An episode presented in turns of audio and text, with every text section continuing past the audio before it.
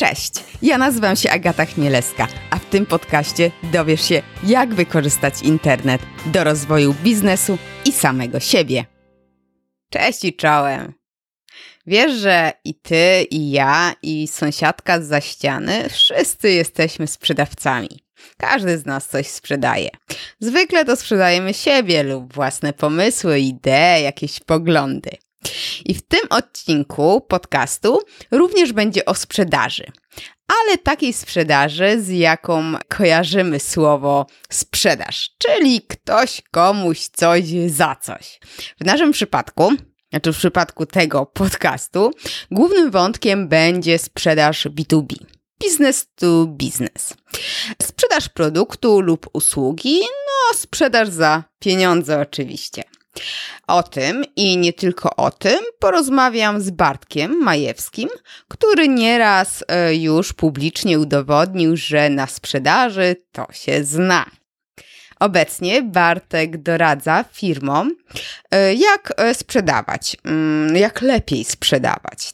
Prowadzi firmę, która pomaga klientom e, ogarnąć sprzedaż, marketing i obsługę klienta, czyli tak całościowo opiekuje się i pomaga mm, innym firmom po prostu lepiej funkcjonować.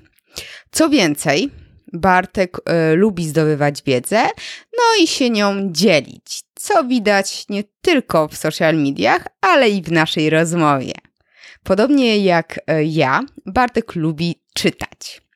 E, stąd dużo rozmawiamy o książkach, e, więc kilka fajnych pozycji pewnie sobie wynotujesz. Ja linki e, do, do tych książek podam w notatkach do odcinka podcastu. Będzie on na stronie achmieleska.com łamane na 048.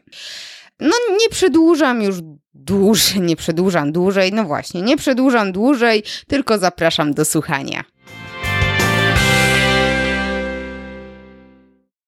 Cześć Bartku. Cieszę się, że, że się spotkaliśmy i sobie porozmawiamy o sprzedaży, ale nim e, przejdziemy do głównej rozmowy, proszę powiedz coś o sobie, żeby słuchacze e, mogli Cię lepiej poznać. Cześć, nazywam się Bartek Majewski. Przez ostatnie 12 lat kariery zawodowej przeszedłem taką nietypową drogę od handlowca e, przez dyrektora sprzedaży aż po prezesa spółki doradczej o wdzięcznej nazwie Kazbek. Okej, okay. E, no tak, my się poznaliśmy jak e, w Divante pracowałeś, prawda? E, parę lat temu, dobrych parę lat temu. Pięć? Chyba? No, tak, to jeszcze ja miałam przygodę wtedy we Wrocławiu, e, krótką, bo krótką, ale, ale miałam. No właśnie, ta sprzedaż głównie mi się ze sprzedażą kojarzysz i też ze startupami, bo pamiętam jak, jak e, właśnie zaczynałeś i później bardzo fajnie ci to szło. I czytając twoje wypowiedzi właśnie odnośnie sprzedaży, nieraz mam e, ochotę krzyknąć tak, tak, polać mu, on ma rację. Stąd też mówię, kurczę, nie, no fajnie chcę z tobą porozmawiać właśnie, bo bo masz wiedzę i, i wiem też, że wiedzę praktyczną, nie tylko teoretyczną. I Powiedz mi, bo wszyscy tak naprawdę jesteśmy sprzedawcami, nie? Każdy z nas w jakiś sposób się sprzedaje. Czy to na randce, czy to mm, w ZUSie, stojąc u pani, e, i czy to właśnie jest, e, jest się sprzedawcą. E, no ale nie każdy umie się sprzedawać. Dlaczego to jest takie trudne? Mimo, że to robimy na co dzień, no to jednak nie każdy może być sprzedawcą zawodowo. Wiesz, to, co powiedziałaś jest fajne, bo wydaje mi się, że ogromna część Twoich słuchaczy się z Tobą nie zgodzi. Ja się z Tobą zgodzę w 100%, ale bardzo często się spotykam z taką dużą kontrą. Jak to? Ja, ja nie jestem żadnym sprzedawcą. Ja na randkach jestem naturalny. Jasne. Jasne.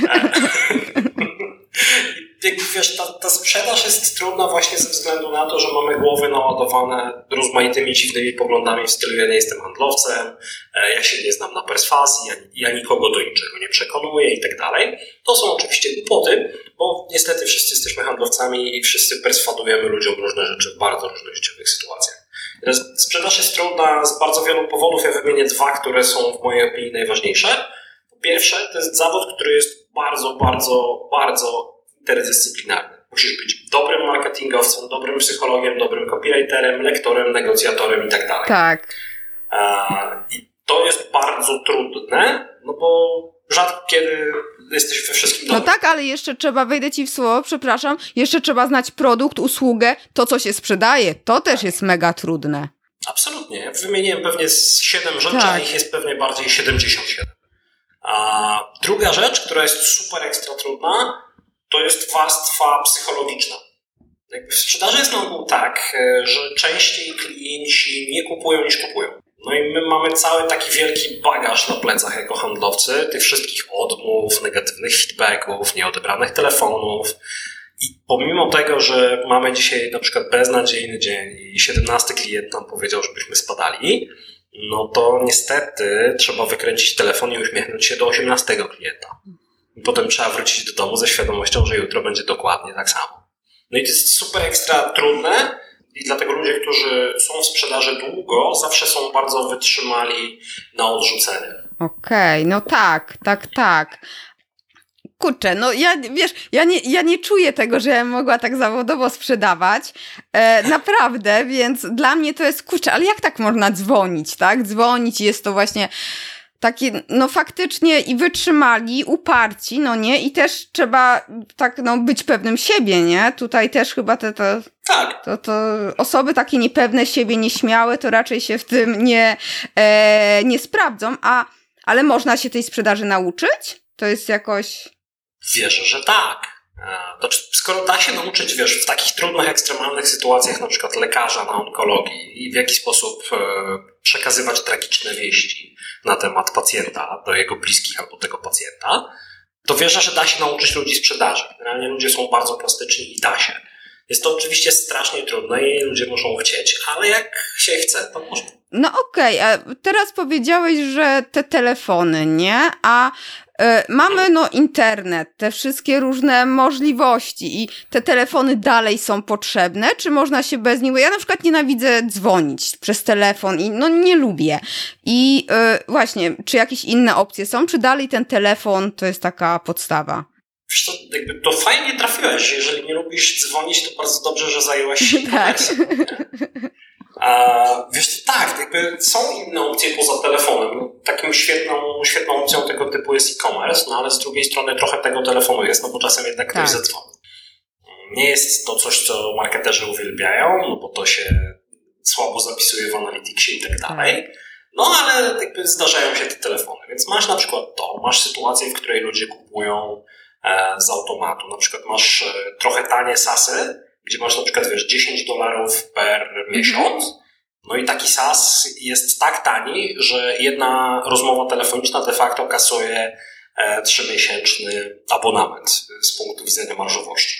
No i oni na ogół chowają numery telefonu. E, tak. W sensie da się do tego dokopać, ale jest strasznie ciężko. Nie? Więc da się bez telefonu, aczkolwiek jeżeli wartość transakcji rośnie, no to robi się znacznie trudniej, bo jeżeli już wydajemy tysiaka miesięcznie, albo 10 tysięcy miesięcznie, albo nie daj Boże 100 tysięcy miesięcznie, albo z punktu widzenia handlowca, którym jestem, to w ogóle świetnie, że 100 tysięcy, to tutaj już rzeczywiście ten telefon, czy w ogóle jakiś personalny kontakt w stylu spotkanie będzie potrzebny. Okej, okay. czyli mimo, że te technologie idą tak do przodu, to jednak nie da się wszystkiego zautomatyzować i Kurczę, no to, to też jest dalej trudne, bo ja to na przykład bym najchętniej wszystko zdalnie, online zrobiła i też to się tak. udaje, nie? Bo jeżeli faktycznie no ja jestem trochę sprzed... Znaczy no, okej, okay, zawodowo też jestem sprzedawcą, no bo jakieś swoje usługi sprzedaję, ale i ten kontakt faktycznie jest potrzebny, no ale jak się da, to faktycznie najwięcej rzeczy online, bo ja tutaj akurat uważam, że to jest optymalizacja czasu, no nie? To jest... Yy, 100%. Tak, i, i to jest fajne, ale mm, Wspomniałeś o e-commerce. E-commerce tak bardzo wielu, bardzo wielu, wielu osobom kojarzy się głównie ze sklepami internetowymi, yy, głównie B2C, no nie? A jak to wygląda w B2B? E, jeżeli mamy e-commerce, no bo e-commerce to jest sprzedaż w internecie, no nie? I jakbyśmy to spojrzeli, e, spojrzeli na to właśnie ze strony B2B, e, jak taka sprzedaż wygląda? Wiesz co, To zależy, przy czym pokażę Ci fajny kontrapunkt. Kiedyś było tak, że cykl zakupowy klienta rozpoczynał się od tego, że pojawiał się w jego życiu handlowiec, bo na przykład do niego zadzwonił i w ten sposób w ogóle proces sprzedażowy się tak. No i następnie tenże klient przechodził przez cały proces decyzyjny i kupował u tego samego handlowca, a jak potrzebował jakiś serwis gwarancyjny albo potrzebował znowu coś od niego kupić, to kupował u tego samego handlowca. Tak. Więc miałaś tego samego zawsze klienta i tego samego zawsze handlowca. I dzisiaj to tak kompletnie nie wygląda. Dzisiaj jest tak, że klient jest super ekstra wyedukowany za pomocą różnego rodzaju urządzeń, desktopu, mobila i tak szuka sobie rzeczy i sprawdza opinię o firmie na GoWorku, sprawdza, czy mają jakieś testymoniale, loga, case studies, sprawdza gwiazdki w Google, sprawdza opinie. I w momencie, jak mu się podoba to wszystko, co widzi i czuje nadal potrzebę i przeselekcjonował sobie potencjalnych dostawców, to wtedy dopiero w taki wyedukowany klient, który odrobił lekcję, spotyka się z handlowcem, bo zostawia formularz kontaktowy. Wtedy ten handlowiec do niego odzwania albo odpisuje e, mail. No i wtedy zaczyna się oczywiście ta część procesu zakupowego, na który wpływ ma handlowiec, no ale ten klient został dogrzany przez marketing. No i w momencie, jak ta transakcja zostanie z tym handlowcem zawarta, to najlepsze firmy w zakresie obsługi klienta, sprzedaży i marketingu, spółki sasowe mm -hmm. i mhm. technologiczne mają na ogół dedykowany dział Customer Success. Więc ten handlowiec kiedyś odpowiadał za wszystko, tak. a następnie musiał się podzielić z marketingiem i z obsługą klienta tym cyklem sprzedaży. Okej, okay. a czy ten cykl, yy, bo pamiętam, że yy, artykułach, ale to już dawniej, tak? Mówiło się, że sprzedaż B2B, ten cykl yy, trwa około 6, nawet, nawet 6 miesięcy. Czy teraz da, dalej jest taki długi, jeżeli klient jest lepiej wyedukowany? Wiesz, to, to zależy od kwoty. Mamy klientów, którzy zamykają swoje transakcje w 14 dni, albo takich, którzy zamykają swoje transakcje w 2 dni. I mamy takich klientów, którzy zamykają swoje transakcje w 18 miesięcy. Okej, okay. no tak. A, więc masz gigantyczną amplitudę tej długości cyklu sprzedażowego. No tak, to też pewnie zależy i od y, rodzaju firmy, czy to jest jakiś korpo, i rodzaju y, transakcji, produktu, kwoty, nie? I, I też ilości osób decyzyjnych. To też jest pewnie w 100%. No właśnie, właśnie. I to też w sumie tak, e, jak patrzę mm, u siebie na swoich klientów, to nawet nie, nie jest tak, że duże korpo to dłuższy proces decyzyjny. Nie, właśnie małe firmy, gdzie nie ma ludzi, żeby się zająć tematem i cały czas to odkładają na później, to też jest, to też mocno wydłuża. 100% zgody widzę to w analityce tak swojej, jak i analityce. Tak, dokładnie. I to jest taki właśnie paradoks, no ale no niestety tak czasem bywa. A y, czy jeżeli ten klient sam sobie nawet już wyszukuje, no nie, te produkty, informacje, wie co chce kupić, czy w B2B też już jest tak, że mm, można sobie zrobić sklep internetowy i faktycznie załatwić wszystko prawie bez człowieka, tak? Bez takich y, typowych spotkań, telefonów, rozmów, czy jeszcze raczej no to nie działa? W przypadku sprzedaży produktowej, czyli masz po tak. prostu kupno czegoś, co jest ustandaryzowane i w pudełku, jasne, odpalanie e-commerce w B2B jest całkowicie spoko, a problem polega na tym, że oczywiście dział handlowy będzie się buntował, bo oni nie mają tego prowizji, no ale trudno. Więc jak najbardziej da się tak zrobić. W przypadku rzeczy, które są dużo bardziej przykrajane do klienta, to nie ma szans. W sensie nie odpalisz e-commerce'u z liniami produkcyjnymi. No tak. To, to, to nie. A właśnie, a powiedz mi, jak, e, jak rozwiązać sytuację, jeżeli jest sobie firma, ma sklep internetowy dla klientów B2C, ale też jest sprzedaż B2B.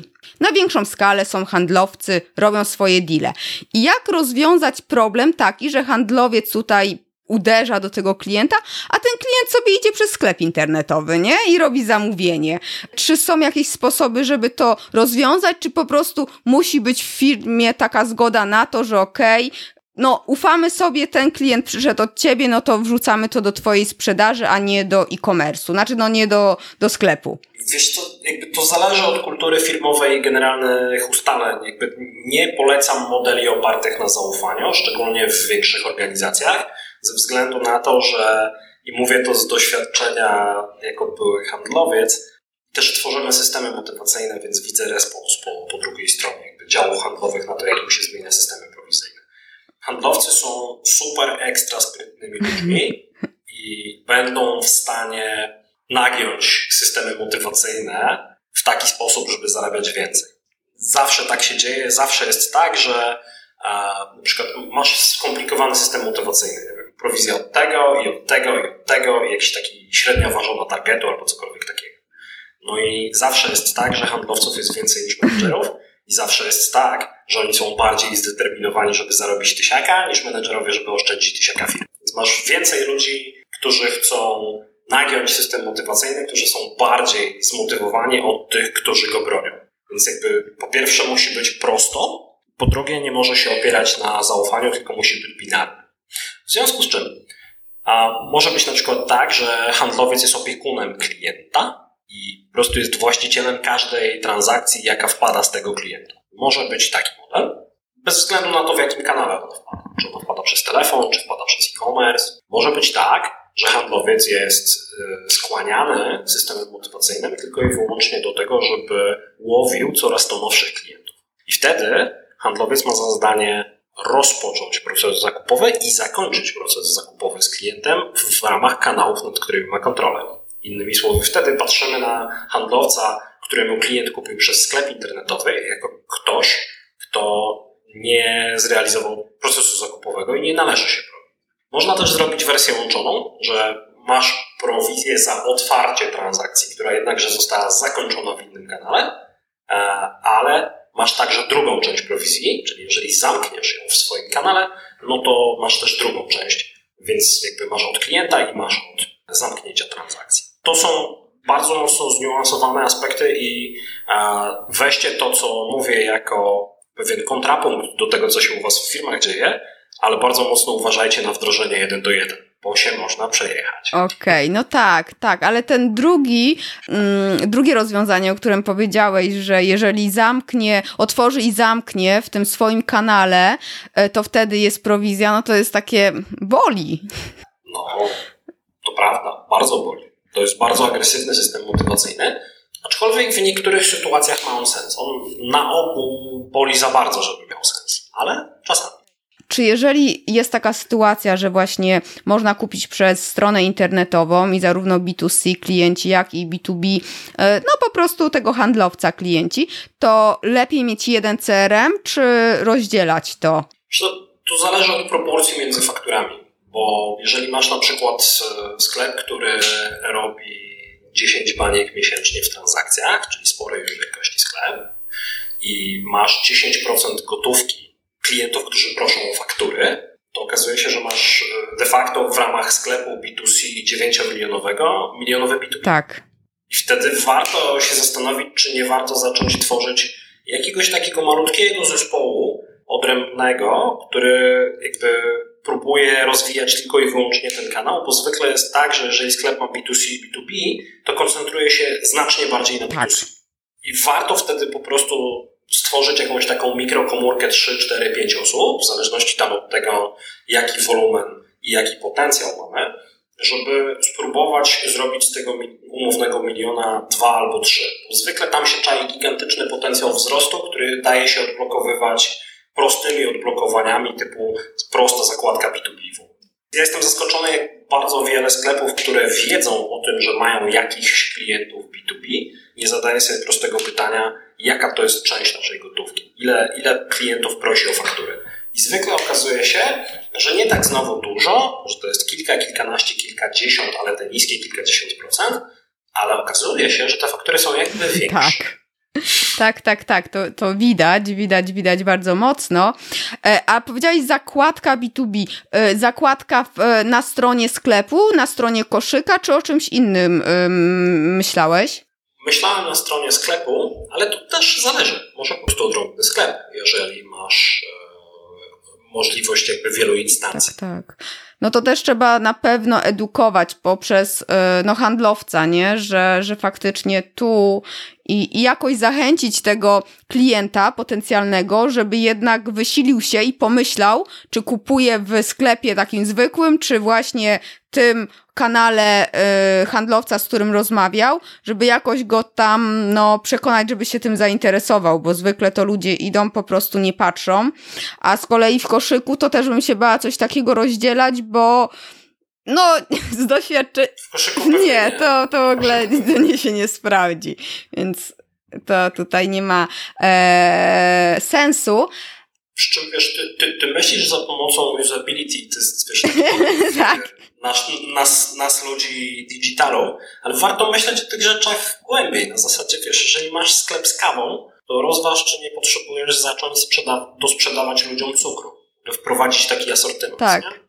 Jeżeli masz sklep z kawą, no to warto mieć na przykład, nie wiem, sklep w asortymencie, mieć mleko dowożone do biura. Tak.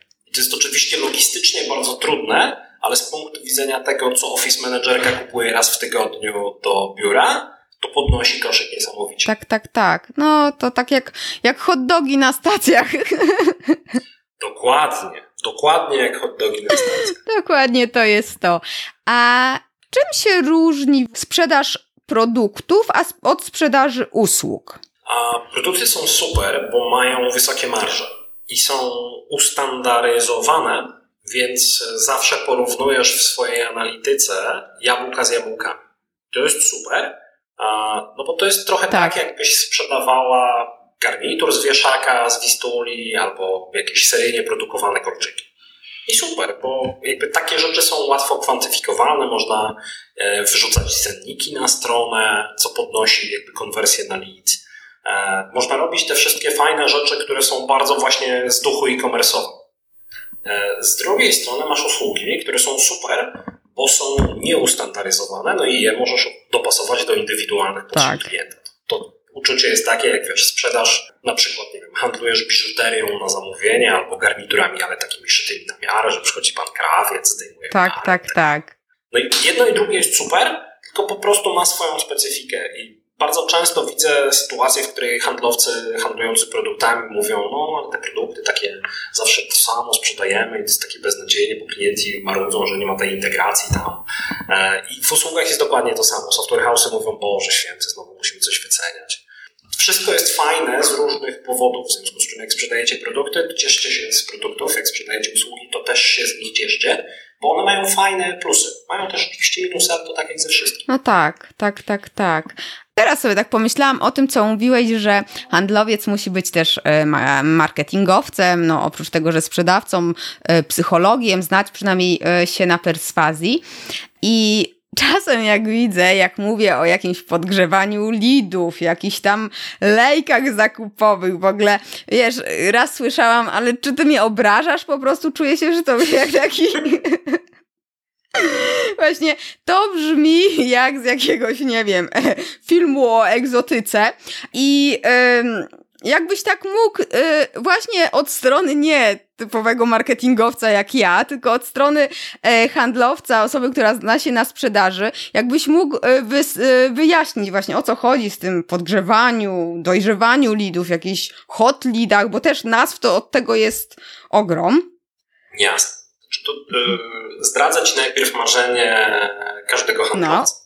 Marzenie każdego handlowca to jest, przychodzi potencjalny klient i mówi Dzień dobry Panie Bartku, mam pół miliona złotych i chciałbym kupić ten produkt, który Pan oferuje.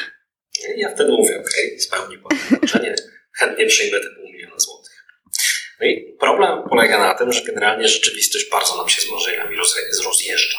Bardzo, bardzo. No bo bardzo często ci klienci mają mnóstwo pytań i przychodzą niegotowi, albo przychodzą bez budżetu, albo przychodzą niezdecydowani, albo przychodzą w złym momencie dla nich samych, bo na przykład coś innego teraz jest priorytetem. I wiesz, handlowiec ma zawsze tylko te same 24 godziny, w związku z czym często musi decydować, tak jak e, często musi decydować, czym się zajmie najpierw. I nigdy nie masz wystarczająco czasu, bo tych klientów jest tak dużo, przynajmniej w tych firmach, które cieszą się jakimś tak. zainteresowaniem. No więc, żeby do, doprowadzić do sytuacji, w której nie olewasz tych klientów, Nawet pomimo tego, że to nie jest właściwy moment, albo jeszcze nie mają budżetu i tak dalej, no to potrzebujesz ich jakoś podgrzeć. No bo nie są tym hot leadem z twoich tak. marzeń, który ma pół bańki i chce je wydać, tylko są jeszcze niedogrzani. No i trzeba to jakoś dogrzać. Tutaj są różne oczywiście sposoby. Można dogrzewać najfajniejszych potencjalnych klientów, ale tych, którzy jeszcze nie są we właściwym momencie, ręcznie. Czyli po prostu raz w miesiącu wracasz do tych wszystkich klientów z ostatnich dwóch lat i, i mówisz, no cześć, co tam, czy wszystko w porządku, pomyślałem o was dużo, mam nadzieję, że wszystko super. Albo wysyłam kartki imieninowe. Jakby dużo jest sposobów. Tak. Albo można to robić w trochę bardziej e-commerce'owy, w trochę bardziej automatyczny sposób. Na przykład wysyłając im systematycznie case studies. E, cześć stary, pamiętasz jak trzy miesiące temu ode mnie kupiłeś? Dokładnie w ten sam dzień jeden gość ode mnie kupił i zobacz jakie mam Ty też byś mógł takie mieć.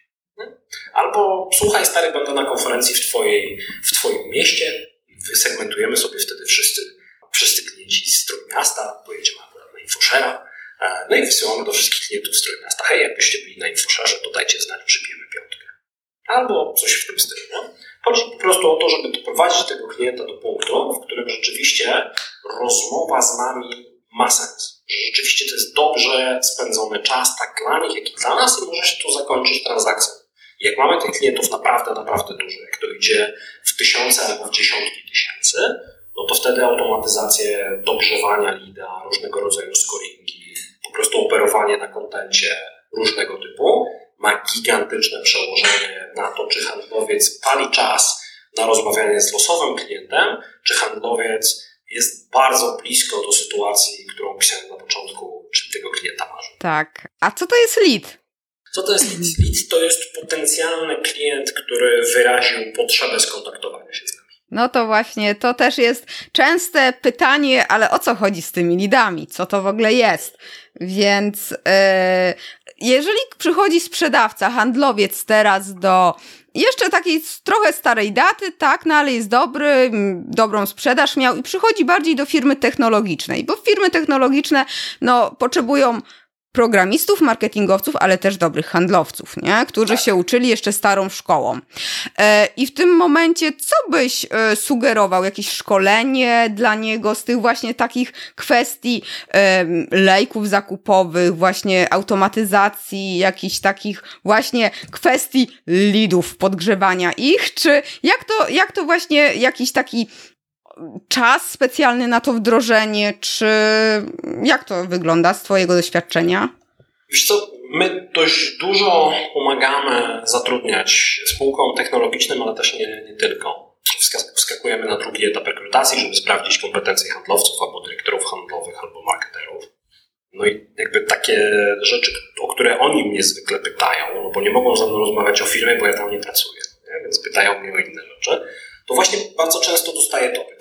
No i ja im zwykle polecam po pierwsze książki. Tutaj mogę rzucić tytułami. Tak, tak, poproszę. No to jakby takie trzy najczęściej polecane e, książki handlowcom, które polecam, to są Sales Acceleration Formula Marka Roberts. To jest były dyrektor sprzedaży w HubSpocie i on jest bardzo unikalną osobą ze względu na to, że był pierwszym człowiekiem od sprzedaży w tej spółce na samym początku wow.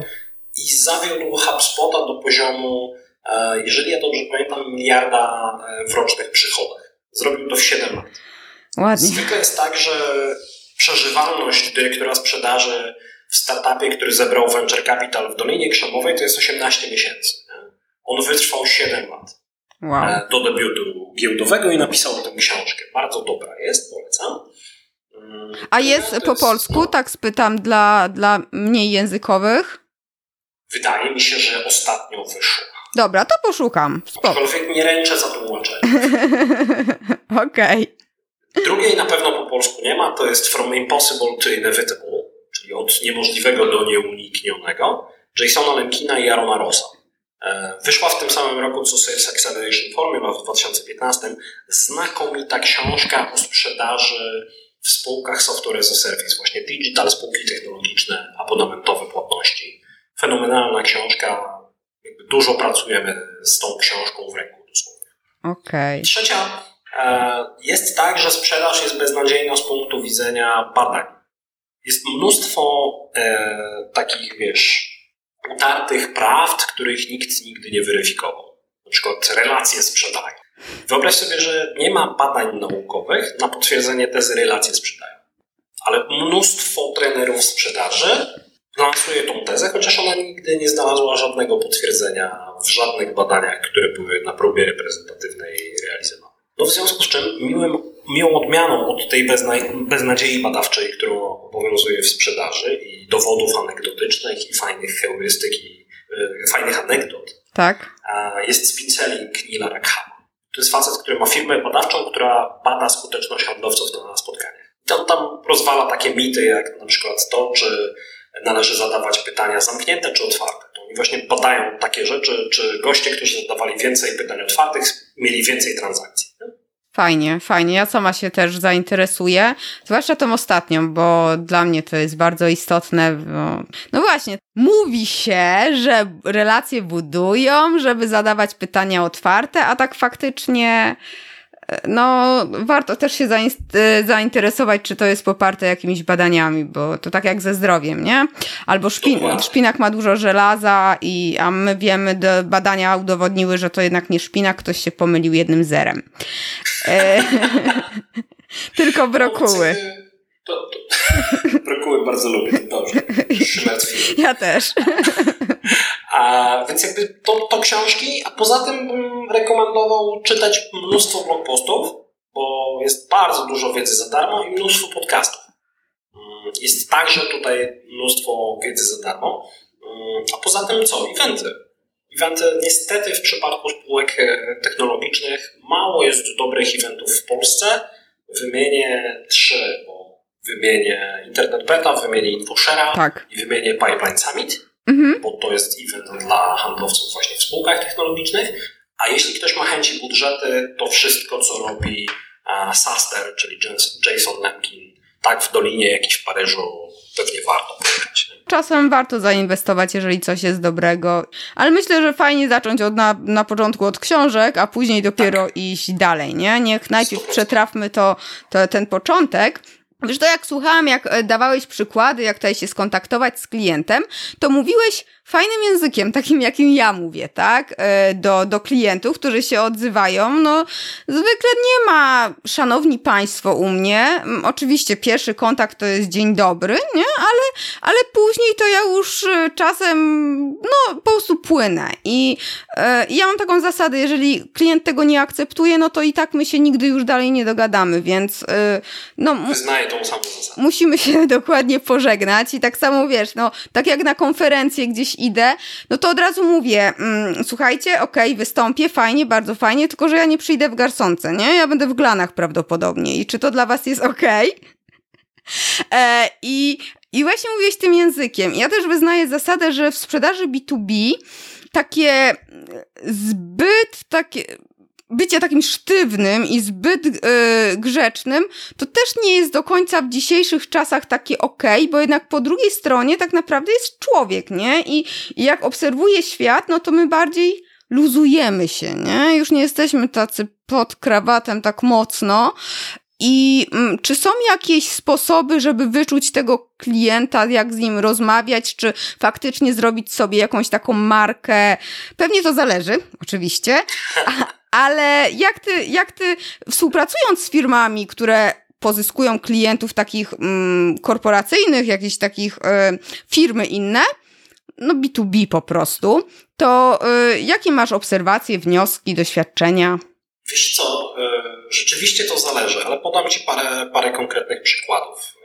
Myślę, gdy teraz rozmawiamy, jest końcówka maja. Tak.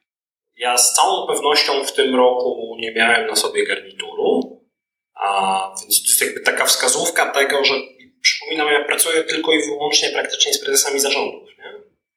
Tak. W ogóle t-shirt, tyle. Nie ma z tym żadnego problemu. 15 lat temu to jest nie do pomyślenia. No.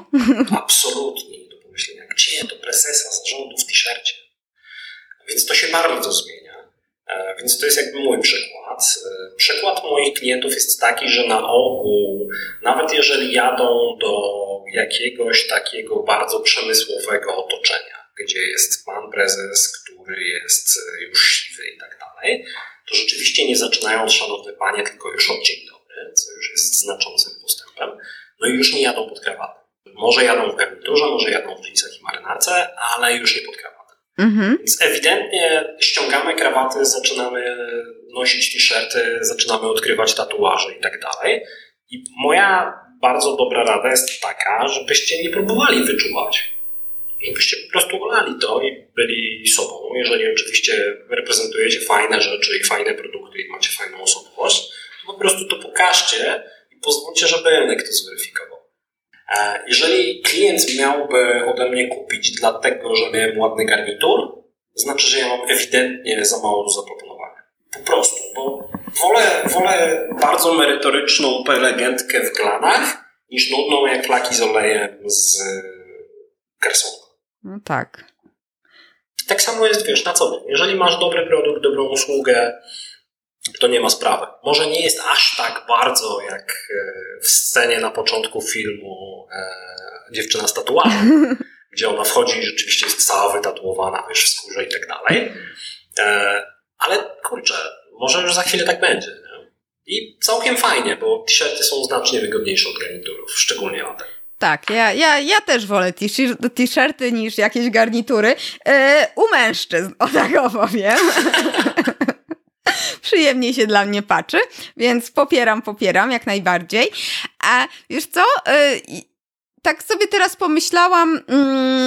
Yy, wspominałeś Sasy i weźmy przykład Brand24, tak? Jest sobie platforma, mają cennik, można sobie kupić właśnie samemu pakiet taki tańszy, można jakiś tam większy. I dla mnie marketing tego produktu, e, chodzi mi o kanały, tak? Google Ads, Facebook, tutaj, może w sumie to jest zły e, przykład, no bo Sadek fajną promocję tam robi e, i, i Mikołaj, tak? Fajne rzeczy robią, no ale już zostańmy przy, przy brandzie. Czy te rzeczy w jakiś sposób się różnią? Czy ta komunikacja faktycznie, czy te grafiki, załóżmy w, na Facebooku, czy, czy trzeba jednak jakoś inaczej do tego podchodzić? Czy to też jest już teraz tak samo jak w B2C, czyli uderzamy do człowieka, najlepiej śmieszne reklamy, przykuwające oko, e, wiesz, treści też takie, no, zwykłe, tak, ludzkie, czy, czy to jednak y, jakoś inaczej, jak, no, no. Jasne. Wiesz co, Brand24 wydaje mi się nie, nie najlepszym przykładem na zmianę trendu, ze względu na to, że komunikacja branda i w ogóle komunikacja Sadkar jest fenomenalna pod grupę docelową z napisem Social Media Manager. Tak. Jak spojrzysz na Sadka jako wizerunek jako produkt wizerunkowy czy strategię wizerunkową, to ja go odbieram jako marzenie social media managera na temat swojego szefa. Tak, tak, tak, tak. To jest po prostu to. Nie? Jakby to jest genialne, jak, jak genialnie po prostu robią marketing i też personal branding, nie tylko Sadka, ale też innych osób w spółce. Tak. Więc jeżeli chodzi o to, czy to jest reprezentatywny przykład, to nie wiem, aczkolwiek w B2B nie jest tak, że jesteś tą samą osobą, co w B2C. Ty, która kupujesz rzeczy do firmy, nie jesteś tą samą osobą, co kupujesz rzeczy dla siebie. To jest tak, że jesteś trochę inną osobą w pracy, jesteś trochę inną osobą na przysłowiowej randce, jesteś trochę inną osobą, gdy kupujesz rzeczy drogie jesteś trochę inną osobą, gdy kupujesz rzeczy tanie. Jak kupujesz rzeczy drogie, albo przynajmniej dla ciebie ważne, to konsultujesz się z ludźmi, którzy mają wpływ na twoje decyzje rzeczy, które są nieważne z Twojego punktu widzenia, po prostu kupujesz szybko, żeby mieć to z głowy. I tak samo robisz do firmy, jak i tak samo robisz do po prostu domu, do siebie. Ale w przypadku spraw, które mają duże znaczenie, no to to wygląda już zupełnie inaczej. Weźmy, nie wiem, taki przykład, e, że główny technolog jakiejś fabryki potrzebuje kupić linię produkcyjną za 3 miliony złotych. Mhm. No to jego proces decyzyjny wygląda tak, że on ma po prawej ręce szefa zakupów, który pomaga mu zaakceptować i wynegocjować cenę. Po lewej ma starszego specjalistę do spraw linii produkcyjnych, który pomaga mu ogarnąć specyfikację techniczną. Jak już oni wynegocjują tą ofertę, to idą po ostateczną akceptację tej ceny do dyrektora finansowego. Jak finansowy to klepnie, to idą do prawnika, żeby on pomógł negocjować umowę. To umowę na końcu podpisze prezes tej fabryki, ale uprzednio musi się skonsultować, bo to jest duży wydatek z Radą. No tak. I naturalnie ci wszyscy ludzie są od siebie Jedni noszą garnitury, inni noszą jeansy, jedni mają systemy motywacyjne polegające na tym, że firma ma niższe koszty, a drudzy mają systemy motywacyjne, które są uzależnione od tego, że firma będzie bardziej efektywna, produkcyjna. Oni mają bardzo często premię od innych rzeczy, o, mają bardzo inne interesy, inne osobowości, więc ta sytuacja jest dużo bardziej zagmatwana. Stawki są większe, bo nie mówimy o tysiącach złotych, tylko często o setkach albo milionach nawet ludzi w procesie jest więcej, to wszystko jest znacznie bardziej skomplikowane i co za tym idzie, jest znacznie bardziej łamliwe. Wystarczy, że prawnik nie zaakceptuje jakiegoś zapisu i 6 miesięcy negocjacji tak. poszło. Wystarczy, że ktoś e, złamie nogę i pójdzie na 6-miesięczne zwolnienie albo zwolni się z pracy kompletnie i nagle wypada kluczowa osoba w negocjacjach. Tak po stronie sprzedających, jak i po stronie kupujących. Ten proces jest znacznie bardziej skomplikowany, więc ja doceniam inwencje marketingowców, którzy potrzebują się pięknie wypozycjonować i wyróżnić i wymyślają nowe akronimy. Wcale nie jesteśmy B2C, wcale nie jesteśmy B2B, jesteśmy HATO. No nie, nie jesteśmy HATO, jesteśmy B2B, B2C, sorry. Okej, okay, okej. Okay. No tak, ale kurczę, to ja myślę, że znowu to zależy. Niestety to słowo to zależy. Zawsze to zależy. To jest takie jak, jak na oko, nie? Tutaj w gotowaniu coś na oko dodaj, to tak samo jest to zależy, bo to nigdy nie wiadomo, ile jest na oko i, i o co chodzi z tym zależy. Jak wybrać. A, mm, bo ty, jak dobrze rozumiem, doradzasz firmom, jak, yy, jak sprzedawać, tak? Jak lepiej sprzedawać, między innymi, tak? A wiesz co, tak, przy czym, bo jestem ja jako Bartek tak. i ja jestem jakby częścią 13-osobowego mhm. zespołu firmy Kazbek, której jestem właścicielem. No i my doradzamy w trzech mhm. obszarach, e, bo mamy sprzedaż, mhm. to jestem ja i tutaj parę innych osób, a z drugiej strony mamy marketing i z trzeciej strony mamy obsługę mhm. klientów. Czyli my ogarniamy jakby całą, pod kątem problematyki, ogarniamy całą ścieżkę klienta przez organizację i w obszarze wszystkich po kolei problemów. Czyli na przykład bardzo często zatrudniamy handlowców albo marketingowców albo szefów obsługi klienta. W związku z czym ilekroć ktoś ma problem w, te, w tym obszarze B2B, no to przychodzi do nas, panie Bartku, jest taki problem. No dobra, to weźmy taki przykład. Mam sobie firmę, nie? Mm, która jakoś sobie tam radzi, jest mała, ale ma pracowników. Jest, jest kasa na wynagrodzenie tych pracowników, na utrzymanie firmy, no ale ta sprzedaż nie istnieje. Zwykle z polecenia jakości klienci trafiali, bo, bo tak często się dzieje. No i od czego y, zacząć y, takie wdrażanie projektu aktywne pozyskiwanie klientów, nie? Gdzie wcześniej tego nie robiliśmy, no a czujemy, że no warto by było coś tutaj działać już w tym temacie. Jasne to zacznijmy od przyjęcia gratulacji, no bo wiesz, płacisz ludziom pensję i masz klientów z polecenia, czyli ewidentnie robisz coś dobrze. Także gratuluję. Następnie po przyjęciu gratulacji ja bym zaakceptował fakt, że masz mało zasobów. No bo nie wydasz na dzień dobry 100, 200, 300 tysięcy złotych po to, żeby zbudować sobie sprzedaż aktywną, nawet jeżeli masz, to tego nie zrobisz. No tak. A zwykle ich nie masz. Stąd też jakby postawiłbym na efektywność kosztową. Czyli najpierw zacząłbym wracać z jakąś konkretną, nie wiem, promocją cenową albo z jakimś pretekstem typu case study a do klientów, którzy kiedyś ode mnie już nie kupili. Bo oni się ze mną skontaktowali, ale coś im przeszkodziło. I może warto do nich wrócić, jakoś tam im się przypomnieć. I w ten sposób wyczarujesz kilku, kilkunastu, może jak będziesz miał szczęście, kilkudziesięciu klientów, i troszeczkę zwiększysz poziom zasobów, bo to jesteś w stanie zrobić w dosłownie kilka, kilkanaście godzin, łącznie z napisaniem tego przysłowiowego case study, czy wymyśleniem mm -hmm. promocji. Jak już to zrobisz, masz troszeczkę więcej zasobów, no to warto zastanowić się, czy ty chcesz robić tą aktywną sprzedaż za pomocą działań wychodzących, czyli będziesz pisać do ludzi na LinkedInie, będziesz cold callować, będziesz cold mailować, będziesz udzielać się na konferencjach, czy chcesz to zrobić przechodząco chcesz odpalić e, płatną reklamę na fejsie albo w Google, e, czy też jakby pozycjonować stronę, czy tworzyć treści. Jak zdecydujesz na to, to ja generalnie polecam oba, aczkolwiek łatwiejsze mimo wszystko jest marketing przychodzący. No bo wtedy to oni do ciebie tak. przychodzą i jesteś w stanie generować treści albo generować po prostu akcje, które płacą ci w czasie.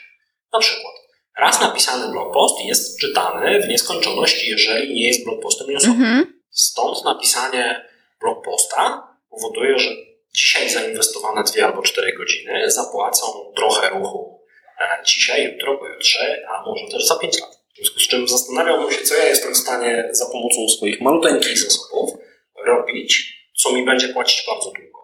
Więc na przykład, jeżeli jedziesz na konferencję i chcesz wygłosić tam wystąpienie, to jednak nagraj życzę Wtedy nie będziesz mówić tylko i wyłącznie do ludzi, którzy byli na tej konferencji, ale będziesz mówić także do ludzi, którzy obejrzą to na YouTube.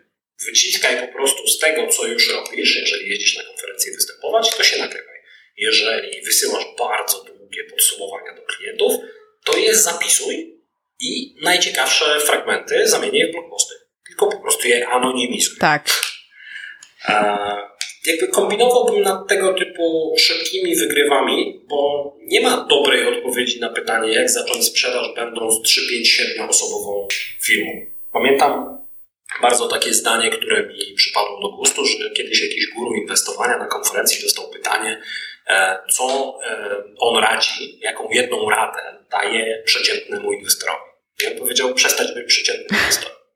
Jakby to jest tak, że jeżeli masz przeciętną firmę, to nie miej przeciętnej firmy. Zrób coś, żeby nie mieć. Ale myślisz, żeby od razu się bawić w mm, układanie lejków zakupowych, bo umówmy się, wpisujesz w, no, wpisujesz w internet sprzedaż B2B, sprzedaż tam, no różne frazy, nie? I od razu ci wyskakują te lejki, które no mogą tak, takiego, taką osobę po prostu, wiesz, ale o co chodzi, jaki lejek, co ja mam tutaj webinary robić, no bo wiesz jak te artykuły wyglądają, nie? I, i to jest trudne i czy po prostu na początku sobie zacząć od takich po prostu zacząć jakieś pisać treści, robić ten recycling tego, co już robimy, to co powiedziałeś, żeby nagrywać siebie, czy faktycznie układać te lejki, bo to mm, poświęcić więcej czasu, nauczyć się tego, poukładać, bo to faktycznie ma sens. Nie, w sensie uważam, że to nie ma sensu dla tej osoby, o którą mnie zapytałaś. Mm-hmm. To znaczy, prawdopodobieństwo tego, że ta osoba opanuje tak skomplikowaną problematykę na zadowalającym poziomie w sensownym czasie jest mikroskopijne. Z czym trzeba się trzymać prostych rozwiązań. A, bo prawdopodobnie na komplikowane nie będziemy mieli czasu, cierpliwości, wytrwałości, forsy.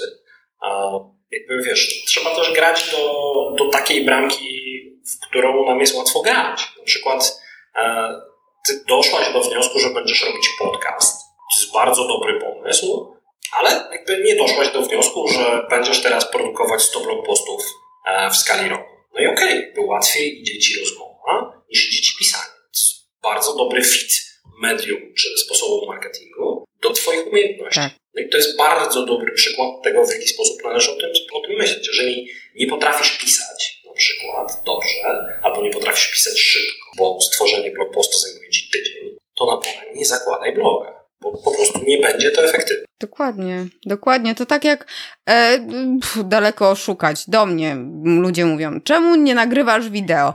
No bo tego nie czuję, tak? Jeżeli ktoś, wiesz, okej, okay, zmusić się zawsze można, zawsze można wychodzić z tej strefy komfortu, ale no to będzie, wiesz, to tak jakbym wyszła faktycznie w garsonce na konferencję, to nie będzie dobre. To po prostu będzie słabe, nie? I, i faktycznie może nie docieram do setek tysięcy osób, ale docieram do tysiąca osób, które słuchają podcastu akurat, nie? I się dogadamy, bo, bo to lubimy, nie? I możemy sobie od tego zacząć rozmowę. A jak już mówimy o lejkach i tym właśnie, żeby też nie komplikować, czy jakieś narzędzia, które faktycznie mogą temu przykładowemu y, sprzedawcy, temu właścicielowi firmy pomóc, czy mógłbyś polecić? No i też takie narzędzia może właśnie do zarządzania y, sprzedażą w większych firmach. Z twojego doświadczenia, jakie tam... Wiesz co, ja korzystam z Pipeline'a jako CRM. Też często zdarza mi się polecać go. Dla większych firm zdecydowanie Salesforce. Poza tym, wiesz, to są dokładnie te wszystkie narzędzia, które wszyscy znają. Wszyscy znają Homepage'a, Wszyscy wiedzą, że Google Analytics w marketingu bardzo dobrze używać.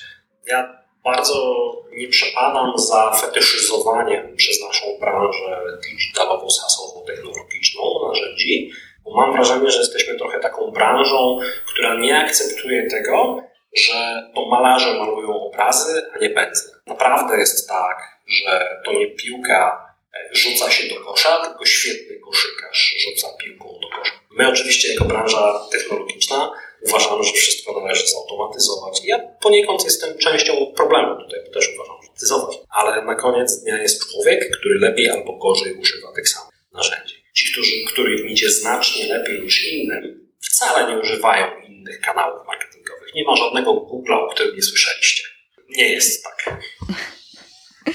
No chyba, że ta płatna, bardzo droga wersja, ale której no tylko chyba faktycznie firmy, które optymalizują konwersję. Jedną firmę znam, która używa płatnego Analyticsa. No tak. Przy czym jest znacznie więcej niż ta firma, firm, które odnoszą fenomenalne sukcesy na tej samej wersji Google Analytics, co wy. Tylko oni tak. po prostu lepiej z tego korzystają. Więc uczcie się korzystać z tych narzędzi, które znacie lepiej. Serio. To, to jest tak, że wiesz, najlepsze rozmowy sprzedażowe nie są robione z lepszych telefonów. Tak samo. Tak, tak, tak, tak. I jeszcze, wiesz, też jest ważne, żeby nie kusić się na te narzędzia i później z nich nie korzystać, bo co z tego, że ja mam nawet proste narzędzie, a z tego nie korzystam, y, bo, bo nie mam na to czasu, nie? To... Wiesz, yy, tutaj złapię cię za, za słówko, żeby opowiedzieć coś słuchaczom. Potraktuję to jako pretekst. Łap.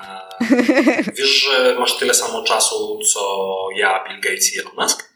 24 godziny? Tak. Tak, tak, więc, tak. Więc jakby zawsze jak ktoś w waszych firmach mówi wam, o coś tam, coś tam nie mam czasu, to tak naprawdę mówi, to nie jest wystarczająco priorytetowe, żebym znalazł na to czas. Tak, tak, tak. No i bardzo często, jak się zabroni wszystkim ludziom w firmie mówić, nie mam na to czasu, to oni wtedy mówią, nie mam na to priorytetu, coś tam, coś tam. I wtedy wybucha gigantyczna karczemna e, awantura, że jak to nie masz na to priorytetu? To jest najważniejsze teraz. I w ten sposób, jak zabronicie swoim ludziom mówić, nie mam czasu, albo w ogóle swoim współpracownikom, partnerom i tak dalej, to nagle się okaże, że to prowokuje dyskusję o priorytetach. My na przykład w Kazbeku w ogóle nie mówimy, że nie mam czasu. W ogóle. Nikt nie mówi, że nie mam czasu. Zabawnie jest na okresach trudnych, wiesz, przychodzą nowi ludzie i mówią, nie mam czasu. O, poczekaj, poczekaj. Polecam, naprawdę. Tak. Mówcie, że nie macie czasu. Macie czas, tylko że nie macie na coś priorytetu warto to chyba wykorzystać i tak przetestować, no, tak. bardzo no, serdecznie polecam. Kusisz, kusisz. Powiedziałeś jeszcze o trzech książkach, które polecasz. Rzadko piszesz na blogu, ale ja ciebie tam podczytuję.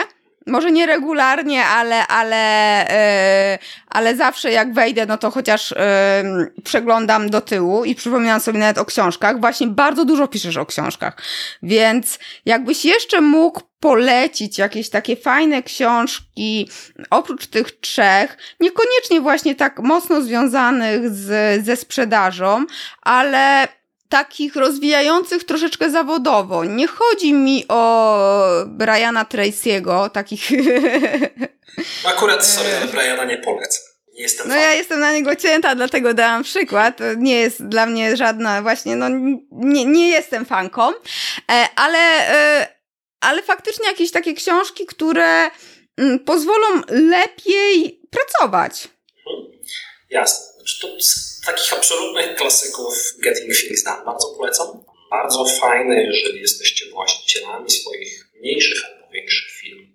To jest Simple Numbers Straight Talk Big Profits. To jest książka o finansach, ale w taki sposób, że da się ją przeczytać.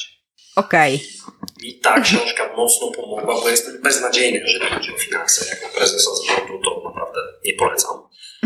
A, aczkolwiek ta książka gdzieś tam pootwierała w głowie klapki na finanse i teraz czytam o tym więcej, tylko po prostu w sposób bardziej zrozumiały. A co jeszcze mógłbym polecić fajnego? Mógłbym polecić fajnego na przykład um, It doesn't have to be crazy at work. Mi się ta książka podobała tak średnio, w rozumieniu nie rezonowały ze mną tipy, które dawali założyciele mm -hmm. 37 Signals czy, czy Basecampa, bo oni zrobili rebranding bo to jest taki manifest odnośnie miejsca pracy i tego, w jaki sposób oni pracują. I oni mówią, tak pracujemy, u nas działa, a ty zrób z tym, co chcesz. Podrzucili tam rzeczywiście parę fajnych patentów i parę patentów, z którymi się kompletnie nie zgadzam, ale jako punkt odniesienia to było świetne. Do przemyślenia, nie? Takie... Zdecydowanie. Książki dwie jeszcze polecę. Jak oni pracują? Polskiej autorki, której imienia i nazwiska niestety zapominam.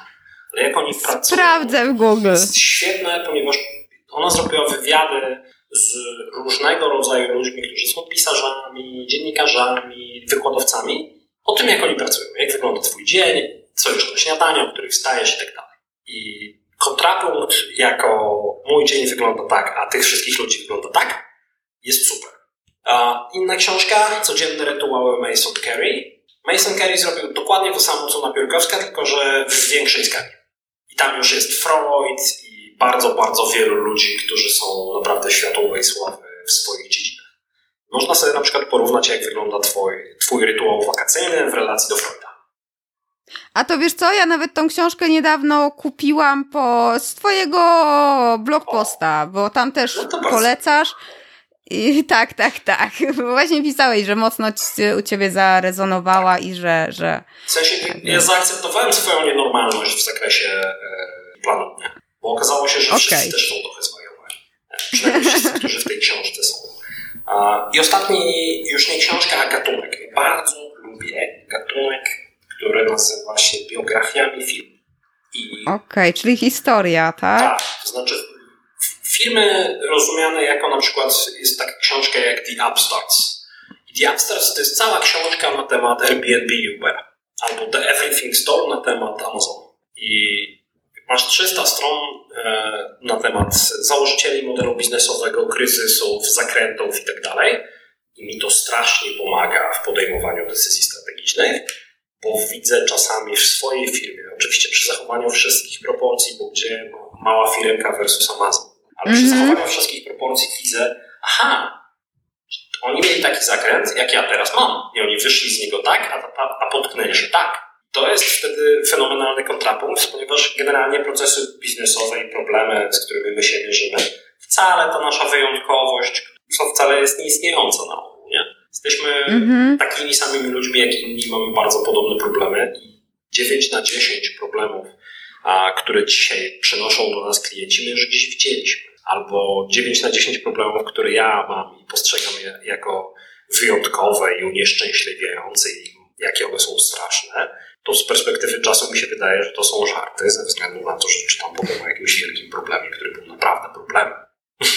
Tak, tak, tak. No, raczej wszystko, tak jak się mówi, że bardzo wiele rzeczy już wymyślono i reszta to już jest kopia po prostu, albo ulepszenie, tak samo tutaj, nie?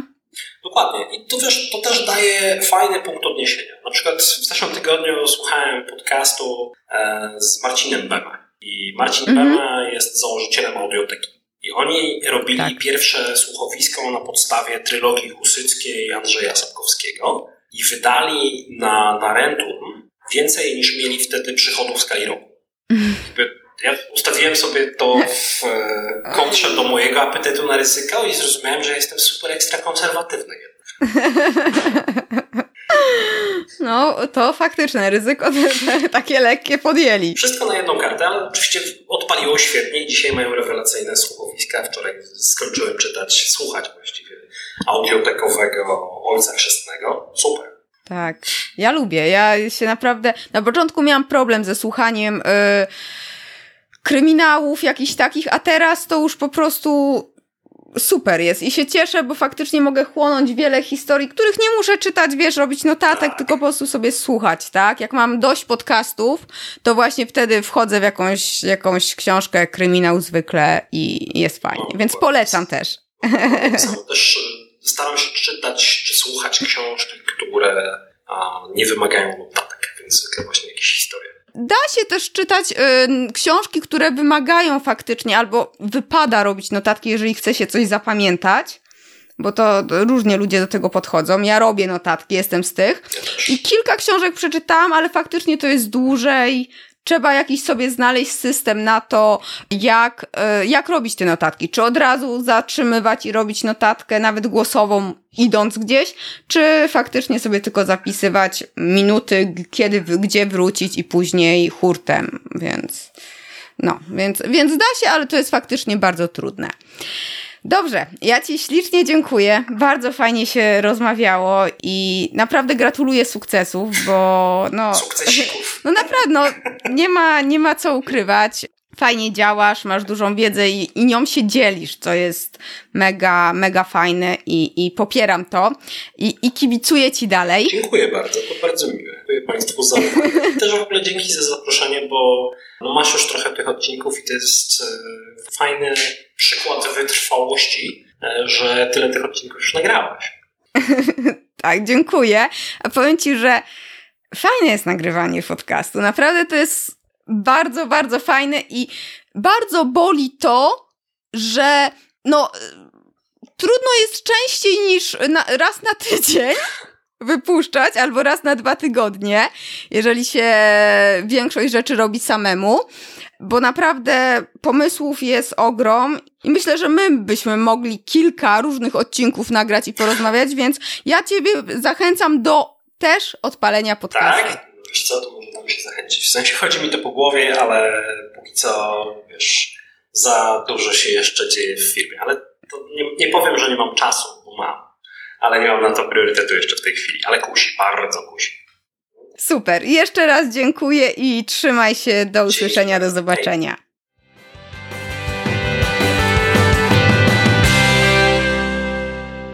To była dobra rozmowa. Takie rozmowy to ja lubię. Dużo konkretu, dużo inspiracji i nowych pomysłów. Mam nadzieję, że i ty dla siebie wyciągnąłeś wiele. E, oczywiście wszystkie pozycje książkowe, o których rozmawialiśmy, znajdziesz e, w notatkach do tego odcinka podcastu. Mm, będzie na stronie achmieleska.com łamany na 048. Tam też będą namiary na Bartka. Jestem ciekawa, jak w Twojej firmie wygląda sprzedaż? Jeśli zechcesz się podzielić ze, ze mną i z innymi swoimi doświadczeniami, to będzie mi bardzo miło. Dobrych praktyk nigdy za wiele. Możesz to zrobić w social media y, lub y, na blogu w komentarzach. Żegnając się powoli, chciałam Ci bardzo, bardzo mocno podziękować, że jesteś i słuchasz. Nawet jeśli tylko raz na jakiś czas, to naprawdę dla mnie dużo znaczy. W końcu to no, dla Ciebie, no i dla ogólnie dla, dla, dla innych osób, które chcą się rozwijać w temacie online marketingu, sprzedaży internetowej, no to nagrywam, tak. E, jeśli myślisz, że ta rozmowa może kogoś jeszcze zainteresować, to ślij ją dalej w świat. E, no i w podzięce kłaniam się nisko za to. A tymczasem do następnego. Trzymaj się radośnie. Hej, pa! Dziękuję Ci za wysłuchanie tego odcinka podcastu. W notatkach znajdziesz linki do stron, książek czy narzędzi, o których wspominałam. Zapraszam Cię także na mój blog achmieleska.com łamane na blog. Jeśli uważasz, że ten podcast może być pomocny także innym osobom, poinformuj ich o nim, a także zostaw opinię na iTunes. Niech konwersja i uśmiech będą z Tobą.